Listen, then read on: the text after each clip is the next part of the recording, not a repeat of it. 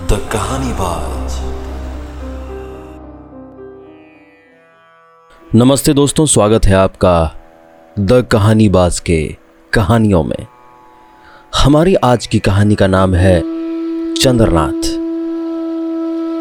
और इस कहानी को लिखा है शरद चंद्र चट्टोपाध्याय जी ने।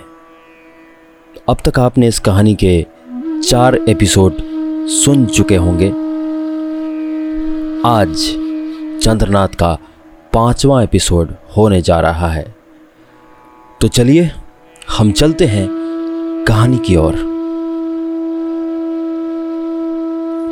किंतु चंद्रनाथ ने जब वृंदावन से कहा कि कल इन्हें ले जाऊंगा, तो उसके कलेजे में जैसे एक साथ ही सैकड़ों तीर चुभ गए। खुद ही क्या कह गए खुद ही नहीं सुन सके, किंतु चंद्रनाथ ने सुना जैसे धीमी आवाज में बहुत देर से किसी ने कहा, इससे बढ़कर खुशी की बात और क्या है। सरयू यह सुनकर खुश नजर नहीं आई, उसकी दोनों आंखों से आंसू बह चले थे। पति के दोनों पांवों को माथे से स्पर्श करके उसने कहा, पांव की धूली देकर इस अभागिन को यहीं छोड़ जाओ, मुझे मत ले जाओ। चंद्रनाथ ने कहा, क्यों? सरयू जवाब नहीं दे सकी, रोने लगी। उसकी आंखों के सामने वृद्ध कैलाश चंद्र का दयनीय चेहरा नाच उठा। चंद्रनाथ ने कुछ देर चुप रहकर कहा, मैं तुम्हारा पति हूं, मैं अगर तुम्हें ले जाना चाहूं तो तुम्हारी अनिच्छा से कुछ नहीं होने वाला। मैं विशु को नहीं छोड़ सकता।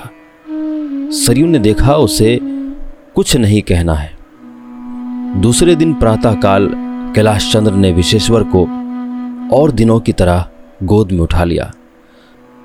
शतरंज की पोटली लेकर शंभु मिश्र के घर आए। उन्हें पुकार कर कहा, मिश्रा जी, आज मेरे आनंद का दिन है। विशुदा आज अपने घर जाएंगे। बड़ा हो गया है भाई, अब इसे मामूली घर में बांधकर नहीं रखा जा सकता। मिश्रा जी आनंदित नजर आए। कैलाश चंद्र ने शतरंज बिछाने को कहा, आज हम लोगों का दिन है, तुम्हें 2 बाजी मात करके जाऊंगा। किंतु खेल के शुरू में ही कैलाश चंद्र एक एक करके हारने लगे। हाथी की जगह किश्त और किश्त की जगह घोड़ा, इसी तरह बहुत गड़बड़ हो गया। मिश्र जी ने कहा, बाबूजी, आज तुम्हारे मिजाज चैन में नहीं है, इसी से गलती कर रहे हो। धीरे धीरे एक के बाद दूसरी बाजी हार कर कैलाश चंद्र खेल उठाकर पोटली बांधने बैठे, किंतु वजीर नहीं बांधा। विशु के हाथ में देकर कहा, दादा, वजीर तुम्हें दे दिया, अब कभी नहीं लूंगा। और फिर रास्ते में जिससे भेंट हुई उसे ही यह खबर सुना दी। आज वह वृद्ध सभी कामों में उत्साहित था, किंतु काम करते हुए काम पीछे ही रह जाता। बाजी खेलने की तरह बहुत गलती हो जाती थी। सरयू ने देखकर छिपकर सैकड़ों बार आंखें पोंछी, परंतु उस वृद्ध के चेहरे का उत्साह कम नहीं होता। यहां तक कि जब सरयू उन्हें अकेले बुलाकर पद्धुली लेकर माथे से लगाकर रोने लगी, तब भी उसने आंसू स्वर्ण करके हंसकर आशीर्वाद देते हुए कहा, मेरी माँ, रो मत, अपने बूढ़े काका के आशीर्वाद से तुम राजरानी बनोगी। अगर फिर कभी आना तो भूल कर भी इधर उधर कहीं मत जाना। सरयू और रोने लगी। छाती में केवल उस दिन की बात घुमड़ घुमड़ कर उठने लगी, जिस दिन वह रास्ते की निराश्रिता भिखारिन बनकर काशी आई थी। और आज सरयू ने कहा, काका, मुझे छोड़कर रह ना सकोगे। कैलाश चंद्र ने कहा, अब कितने दिन मां? किंतु मन ही मन कहा, अब की पुकार हुई है। इतने दिनों तक चलते हुए प्राण के उड़ जाने का उपाय हो गया है। सरयू ने आंखें पोंछते पोंछते व्याकुल होकर कहा, मुझ में दया माया नहीं है, बुढ़े ने रोककर कहा, छी माँ, ऐसी बात मत कहो, मैं तुम्हें पहचानता हूँ। रात को 10 बजे सभी स्टेशन आ पहुँचे।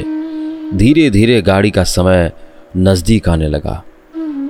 विश्वेश्वर को नींद आ रही थी, परंतु वह लाल वजीर को तब भी छाती से लगाया था। वृद्ध ने हिला डुलाकर जगा दिया। तुरंत ही जागकर पहले तो उसने रोने की तैयारी की, परंतु जब मुंह के पास मुंह ले जाकर काका ने पुकारा, विशु दादा, तब वह हंस पड़ा। दादा, मेरे दादा भाई, कहाँ जा रहे हो? विशु ने कहा, जाता हूँ। इसके बाद वजीर को दिखलाकर कहा, मनती। कैलाश चंद्र ने कहा, हाँ दादू, मनती मत हारना। हाथी दांत से निर्मित इस लाल चीज के प्रति कैलाश चंद्र ने इसके पहले भी कई बार उसे सावधान कर दिया था। उसने भी सिर हिलाकर कहा, नहीं हारूंगा मनती। गाड़ी आने पर सरयू फिर उनकी पदधूलि लेकर गाड़ी पर आ बैठी। वृद्ध के आखिरी आशीर्वाद होठों पर कांप कांप कर अंदर ही रह गए। ट्रेन छूटने में देर न देखकर कैलाश चंद्र ने विश्वेश्वर को चंद्रनाथ के गोद में देकर कहा, दादू दादू, मंत्री। उसने मंत्री को देखकर कहा, दादू मंती, हारना नहीं। नहीं, अब की बुढ़े की आंखों में आंसू आ गए। गाड़ी छूट जाने पर उसने सरयू की खिड़की के पास मुंह ले जाकर कहा, मां जाता हूं, और एक बार जोर से पुकारा, ओ दादू। गाड़ी की आवाज और लोगों के शोरगुल में विश्वेश्वर वह पुकार नहीं सुन पाया, जब तक गाड़ी की अंतिम आवाज भी सुनाई देती रही। तब तक कैलाश चंद्र एक कदम भी नहीं हटे। इसके बाद धीरे धीरे लौट गए। घर पहुंचकर चंद्रनाथ को जिस बात का डर था उसे मणिशंकर काका ने खत्म कर दिया। उन्होंने कहा, चंद्रनाथ, पाप के लिए प्रायश्चित करना पड़ता है। जो पाप नहीं करता है उसे प्रायश्चित की क्या जरूरत है। बहू ने कोई पाप नहीं किया, बेकार ही प्रायश्चित की बात कहकर उसकी बेइज्जती मत करो। मणिशंकर के मुंह से ऐसी बात बिल्कुल नहीं थी। चंद्रनाथ विस्मित होकर देखता रह गया। उन्होंने फिर कहा, बूढ़ा होकर बहुत देखा है कि दोष और लज्जा सब लोगों में होती है। मनुष्य को दीर्घ जीवन में अनेक कदम चलना पड़ता है। दीर्घ पल में कहीं कीचड़ रहता है और कहीं सूखा और कहीं वह नीचा रहता है। इसी से बाबा आदमी का पांव फिसल जाता है, किंतु वे अपनी बात नहीं कहते, केवल दूसरों की बात कहते हैं। दूसरों की लाज की बात वे चिल्लाकर कहते हैं, और यह सब अपना दोष छिपाने के लिए। वे उम्मीद करते हैं कि दूसरों के गोलमाल से अपनी लाज दब जाती है। चंद्रनाथ चुप रहा। मणिशंकर ने कुछ रुककर फिर कहा, और एक नई बात सीखा है कि दूसरों को अपना बनाया जाता है, किंतु जो अपना है उसे गैर कैसे किया जा सकता है। इतने दिनों तक मैं अंधा था, किंतु विशु ने मेरी आंखें खोल दी हैं। उसके पुण्य से सब कुछ पवित्र हो गया। आज द्वादशी है। पूर्णिमा के दिन तुम्हारे गांव के सब लोगों को निमंत्रण दे रहा हूं। जब दादा थे, काज कर्म सब वही करते थे। मैं कभी कुछ नहीं कर पाता था। इसी से सोचा है कि फिर से विशु का अन्नप्राशन करूंगा। चंद्रनाथ को कुछ चिंता हुई, बोला, किंतु समाज? मणिशंकर हंस पड़े, बोले, समाज मैं हूं, समाज तुम हो। इस गांव में और कोई नहीं है। जिसके पास रुपया है वही समाज का मालिक है। मैं चाहने पर तुम्हारी जाति मार सकता हूं और तुम चाहने पर मेरी जाति मार सकते हो। समाज की चिंता मत करो। एक बात और कहता हूं, इतने दिनों तक नहीं कहा, शायद कभी नहीं कहता, किंतु सोचता हूं कि तुमसे यह बात कहने पर कोई नुकसान नहीं होगा। तुमको राखाल भट्टाचार्य की 2 वर्ष पुरानी बात याद है हरिदयाल ठाकुर का पत्र पढ़ा था। मेरे परिवार में यदि कोई लाज की बात थी तो केवल वही प्रमाणित कर सकता था। किंतु अब कोई बात नहीं खोलेगा। मैंने उसे जेल भिजवा दिया था। कुछ दिन हुए वह छूटकर कहीं चला गया और फिर कभी उस गांव में पैर नहीं रखेगा। मणिशंकर ने तब अंधोपांत सारी बात कह डाली। सारी कहानी सुनकर चंद्रनाथ की आंखें आंसुओं में डूब गई। इसके बाद पूर्णिमा के दिन खाना दाना हुआ। गांव में किसी ने कोई बात नहीं कही। उन्हें मणिशंकर का व्यवहार देखकर विश्वास हो गया कि झूठ मूठ ही किसी ने यह बात फैला दी थी या यह केवल एक जमींदारी चाल थी। केवल हरकाली अलग बनाए खाएगी। वे अब इस गांव में भी नहीं रहेंगे, घर चले जाएंगे।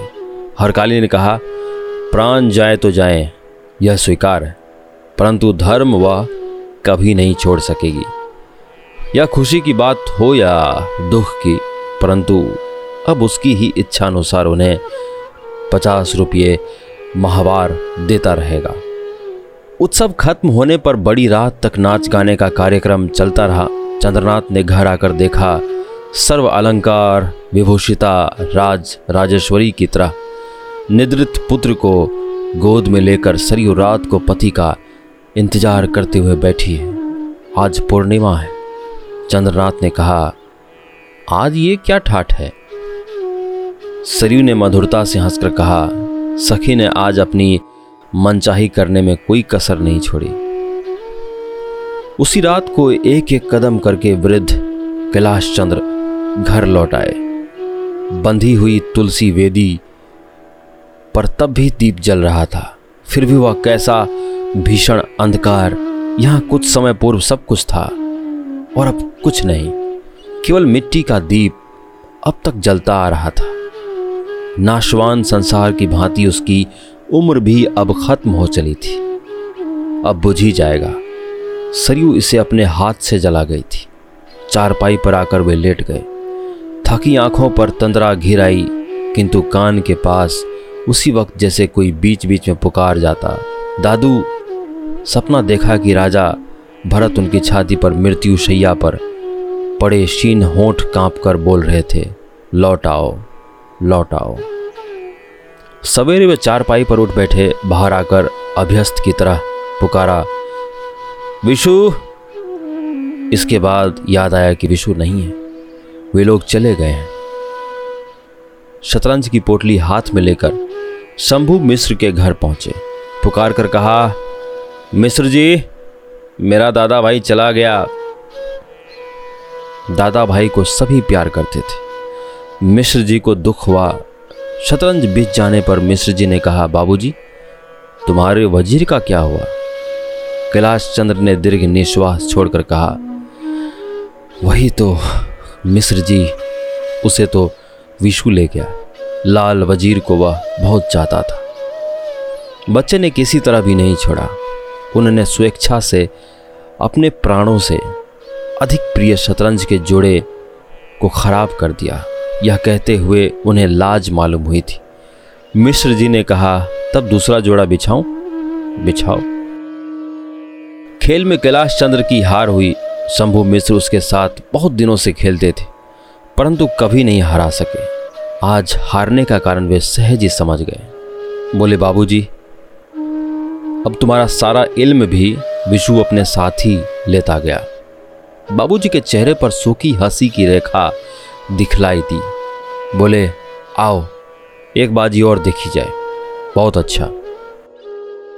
खेल के बीच में कैलाश चंद्र ने किस्त देते हुए कहा, विशु। शंभु मिश्र हंस पड़े।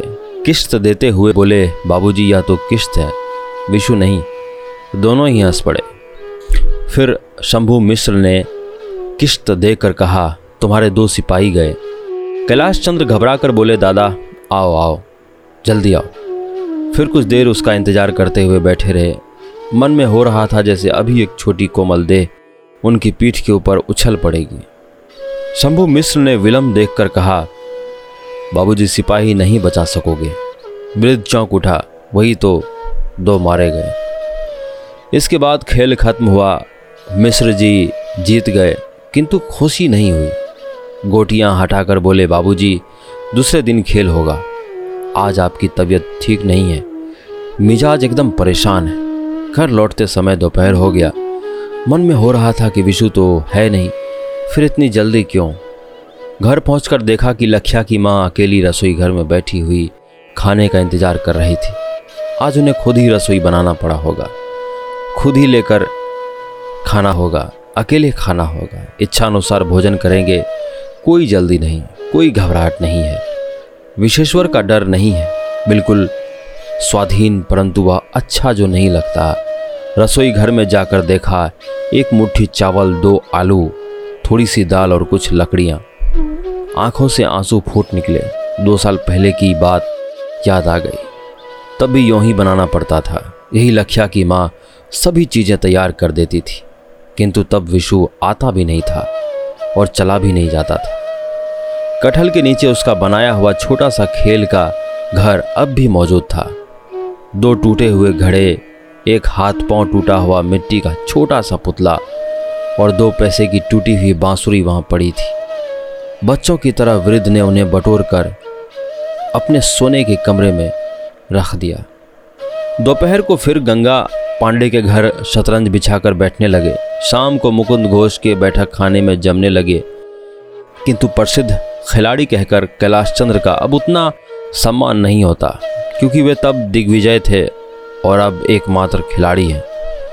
उन दिनों जिसे हाथ पकड़कर खेल सिखाते थे, वही आज चाल बोल देता है। जिनके साथ वे बाजी रखकर भी खेल नहीं पाते थे, वही आज स्वेच्छा से एक किश्त मारकर ही खेल आरंभ करता है। खेलने का शौक अब भी पहले की तरह है, परंतु अब वह सामर्थ्य नहीं है। 2-1 कठिन चाल अब भी याद पड़ती हैं, किंतु सरल खेल में भी बड़ी गलती हो जाती है। पहले शतरंज खेलने का गर्व था और आज वह केवल लज्जा में बदल गया है। शंभु मिश्र आज भी सम्मान करते हैं, वे प्रतिद्वंदी होकर नहीं खेलते। आवश्यकता पड़ने पर 2-1 कठिन समस्या पूर्ण कर देते हैं। घर पर भी आजकल बड़ी गड़बड़ी मच जाती है। लख्या की माँ रोज ही गुस्सा हो जाती है। एक तो दिन उसे आंसू पोंछते हुए भी देखा गया। वह कहती, बाबू खाना दाना क्या एक बारगी छोड़ दिया, जरा आईने में अपनी सूरत तो देखो। कैलाश चंद्र हंसकर कहते, बेटी रसोई बनाना बिल्कुल भूल गया हूँ, अब बर्दाश्त नहीं होता। बहुत दिनों की पुरानी वह दासी छोड़ती नहीं, बक बक करके एक मुट्ठी चावल बनवा ही देती है। इस तरह एक महीना कट गया। इसके बाद 3-4 दिनों तक कैलाश काका को कोई नहीं देख पाया। शंभु मिश्र को यह बात पहले याद आई, वे देखने आए, पुकारा, बाबूजी। लख्या की माँ ने जवाब दिया, कहा, बाबूजी को बुखार हो आया है। मिश्र जी ने अंदर आकर बिछौने के पास पहुंचकर कहा, बाबूजी बुखार हो आया क्या? कैलाश चंद्र ने हंसकर कहा, हाँ हाँ मिश्र जी, पुकार हुई है, खुशी से धीरे धीरे जा रहा हूँ। मिश्र जी ने कहा, छी राम राम, आराम हो जाएगा। अब आराम होने की उम्र नहीं है ठाकुर, अब की चलना होगा, कविराज को बुलाया था। कैलाश फिर हंस पड़े। 68 साल की उम्र में कविराज आकर क्या करेगा मिश्र जी? 68 साल बाबूजी, 68 साल का आदमी भी जी सकता है। कैलाश चंद्र ने उस बात का जवाब ना देकर सहसा उत्तर दिया, अच्छी बात है मिश्र जी, मेरे दादा भाई ने चिट्ठी लिखी है। अरे लख्या की माँ, वह जंगला खोल देती। मिश्र जी को चिट्ठी पढ़ सुनाऊं, मिश्र जी को चिट्ठी पढ़ सुनाऊं। तकिए के नीचे एक चिट्ठी निकालकर बड़ी तकलीफ से शुरू से आखिर तक पढ़ सुनाई। पत्र बंगाल में होने के कारण हिंदी भाषी शंभु मिश्र ने बहुत कुछ समझा, बहुत कुछ नहीं समझा। रात को शंभु मिश्र कविराज को बुला लाए। कविराज बंगाली थे, कैलाश चंद्र से परिचय था। उनके सवालों का 2-1 जवाब देकर कहा, कविराज महाशय, दादा भाई ने चिट्ठी लिखी है, सुनो पढ़ता हूँ। दादा भाई से कविराज महाशय का परिचय नहीं था। बोले, किसकी चिट्ठी है? दादू, विशु की। लख्या की माँ, चिराग जरा यहाँ रख तो बिटिया। चिराग के सहारे उन्होंने सब कुछ पढ़ सुनाया। कविराज ने सुना या नहीं, कैलाश चंद्र ने यह जानना भी नहीं चाहा। सरयू के हाथ की लिखी हुई विशु की चिट्ठी थी। वृद्ध को यही संतावना थी, यही सुख था। कविराज महाशय दवा देकर चले गए। कैलाश चंद्र शंभु मिश्र को पुकार कर विश्वेश्वर के रूप, गुण और बुद्धि इन सब की समालोचना करने लगे। 2 सप्ताह बीत गए किंतु बुखार ठीक नहीं हुआ। वृद्ध ने तब तक मोहल्ले के एक लड़के को बुलाकर विशु को एक पत्र लिखवाया। मोटी बात यह थी कि वे मज़े में हैं और केवल कुछ अस्वस्थ हो गए हैं, किंतु चिंता की कोई बात नहीं है। यह सुनकर कि कैलाश काका के जीने की अब कोई आशा नहीं है, हरिदयाल देखने आए। 2-1 बातचीत के बाद कैलाश चंद्र ने तकिए के नीचे से वह चिट्ठी निकालकर उसके हाथ पर रखते हुए कहा, बाबूजी पढ़ो। चिट्ठी बिल्कुल मैली हो गई है, 2-1 जगह से फट भी गई है, अच्छी तरह से पढ़ा नहीं जा सकता। हरिदयाल जो पढ़ सके पढ़कर बोले, सरयू के हाथ की लिखावट है, उसके हाथ का लिखा है, पर चिट्ठी मेरे भैया की है, नीचे उसका नाम भी है। वृद्ध बातचीत से उतना संतुष्ट नहीं हुए, बोले उसका नाम और उसकी चिट्ठी केवल सरयू ने लिख दिया है, वह जब लिखना सीख लेगा तो खुद लिखेगा। हरिदयाल ने सिर हिलाया। कैलाश चंद्र उत्साह से कहने लगे, पढ़ा बाबूजी। मेरा विशु रात को दादू दादू कहकर रो उठता है, वह क्या भूल सकता है। इसी समय उनकी आंखों से 2 बूंद आंसू गोलों पर बहकर तकिए पर आ गिरे। लख्या की माँ पासी थी, उसने दयाल ठाकुर को इशारे से बाहर बुलाकर कहा, ठाकुर जाओ, तुम्हारे रहने पर दिन भर यही बाबूजी इसी प्रकार से बात करेंगे। 4-5 दिन और कट गए, अब हालत निहायत खराब हो गई है। शंभु मिश्र आजकल रात दिन वहीं रहते, बीच बीच में कविराज आकर देख जाते। आज दिन भर होश नहीं था, शाम को कुछ होश हुआ, इसके बाद अर्धचेतन अवस्था में पड़े रहे। गंभीर रात को बोले, विशुदा मेरा वजीर अब दे दो, नहीं तो मात खा जाऊंगा। शंभु मिश्र ने पास आकर कहा, बाबूजी क्या बक रहे हो। कैलाश चंद्र ने एक बार उनकी ओर देखा, घबरा कर एक बार तकिए के नीचे हाथ डाला, जैसे कोई चीज खो गई हो और आवश्यकता के समय हाथ बढ़ाने पर पा नहीं सकते हों। इसके बाद हताश होकर करवट बदलकर मधुर स्वर में बोले, विशु, विश्वेश्वर एक बार वजीर दे दो भाई। वजीर हारने पर खेल कितनी देर होगा। इस संसार के दांव पर कैलाश चंद्र वजीर हार गए। संसार के मालिक के प्रति कातर भाव से जैसे उसी की भिक्षा मांग रहे थे। शंभु मिश्र पास आकर खड़े हो गए। लख्या की मां ने चिराग मुंह के सामने रखकर देखा कि उनकी आंखें चढ़ गई थी, केवल होंठ अब भी कांप कर जैसे कहते हो, विश्वेश्वर वजीर हारने पर भला फिर कितनी देर खेल होता है। अरे विशुदा, वजीर कहाँ है, दे भाई दे। दूसरे दिन दयाल ठाकुर ने चंद्रनाथ को पत्र लिख दिया कि पिछली रात कैलाश चंद्र की मृत्यु हो गई।